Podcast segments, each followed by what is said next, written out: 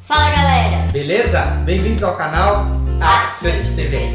O vídeo da semana passada foi sobre a arquitetura minoica. Hoje, com o Detalhando Obras, vamos conhecer a Vila Savoy.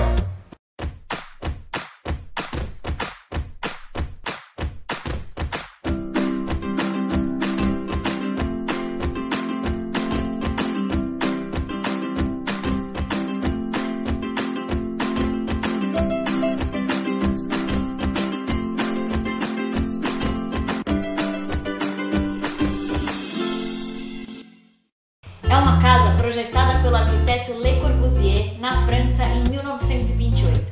É considerada uma das obras mais importantes da arquitetura moderna do século XX. A casa também é conhecida como Les Heures Clairs, ou As Horas Claras, por conta da grande luminosidade que entra dentro da casa, mesmo na época do inverno. Atualmente, a casa é usada como casa-museu. A casa foi encomendada em 1928 pelo senhor e senhora Pierre Savoy, que queriam uma casa de veraneio.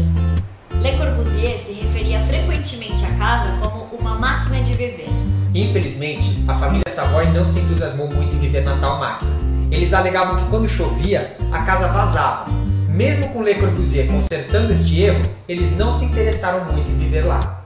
Então a casa foi abandonada. Durante a guerra, foi ocupada pelos alemães, seguidos dos aliados e até usada como celeiro. Em 1958, era mera sombra do que costumava ser. Felizmente, foi salva da demolição por conta de protestos de arquitetos pelo mundo inteiro. Em 1964, foi considerado um edifício público pelo Ministério da Cultura francês e considerado um patrimônio arquitetônico. A restauração aconteceu entre 1963 e 1967 e novamente entre 1985 e 1993. A Vila Savoy seguiu fielmente os cinco pontos da nova arquitetura, propostos pela obra teórica de Le Corbusier sobre a arquitetura moderna. Ponto 1. Planta livre.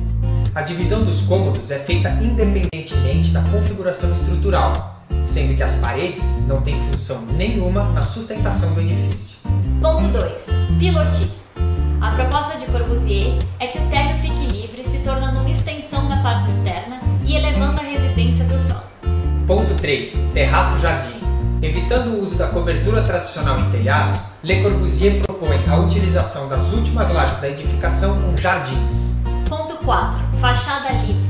A disposição das aberturas na fachada é independente da configuração estrutural, visto que os pilares e as vigas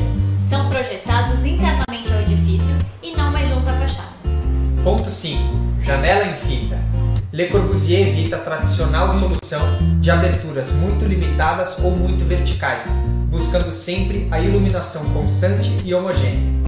A estrutura determina uma grelha ortogonal de pilares de betão. Nessa grelha, o piso térreo tem forma curva, que enfatiza o movimento e a influência dos carros sobre ela, sendo que eles pudessem contornar sem fazer grandes manobras. À frente, uma parede curva de vidro que se abre para um salão. Na continuidade dela, temos a garagem. Nos fundos, temos as zonas de serviço. No salão, há dois elementos principais, uma rampa e uma escada helicoidal, que dão acesso então ao primeiro pavimento, dividido em uma parte aberta e um espaço privado. A escada e a rampa continuam para a cobertura, que tem função de terraço-jardim.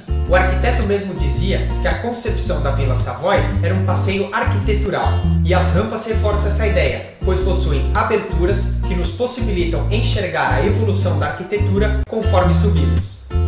O terraço-jardim tem uma parte fechada horizontalmente, alternando formas curvilíneas e retas, formando um abrigo ao vento. Há também pequenas aberturas no piso para a iluminação do pavimento abaixo. Graças ao concreto, não é mais obrigatório utilizar telhas e telhados inclinados. Então, são construídos terraços que se tornam partes super importantes da residência e se destacam no céu por uma linha horizontal. Le Corbusier teve como partido a reposição do verde retirado do solo para a pavimentação da casa, não mexendo no equilíbrio com a natureza. Descendo para o primeiro pavimento, sala de estar é a parte coberta mais ampla, muito clara por ser aberta em três lados. Toda essa abertura cria uma impressão da mistura do exterior com o interior da sala. Junto a ela a cozinha e um pequeno terraço da cozinha. Então vem o quarto de hóspede, um banheiro, o quarto do filho, o quarto do senhor e da senhora Savoy e um outro banheiro integrado com o quarto do casal. O lado que dá para onde ficava a cama do casal, existe um banco com linhas curvas que serve como divisão, e o dormitório se estende em um quarto de vestir. Fechando o quadrado, então, temos um terraço aberto que dá entrada para a sala e a rampa. Finalmente no terra, então, temos dois quartos para a empregada com um pequeno banheiro, a área de serviço, um quarto para o motorista, um vestiário, a garagem, como já falamos, para três vagas hall de entrada, com a escada e a rampa. Saindo da casa, há um pequeno jardim e esta é uma parte interessante do projeto. A disposição do gramado e dos caminhos é como se a sombra das estruturas das fachadas tivessem no chão. Ou seja, a fachada e esse jardim da frente são completamente simétricos. O interior da casa é pintado de branco, representando o interesse de Le Corbusier com a saúde, visto que as cidades estavam sofrendo de epidemias.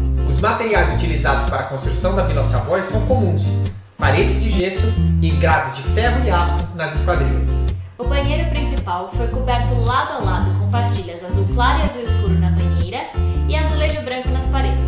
Os móveis da sala são de 1928 e foram projetados por Le Corbusier, Pierre Jeanneret e Charlotte Perriand. A estrutura é de metal, referência ao mundo industrial que tanto fascinava na época. Difícil não imaginar como seria viver ali. A gente fica por aqui. Curta e compartilhe o vídeo, se inscreva no canal e acompanhe a gente nas redes sociais. É isso aí, valeu, tchau!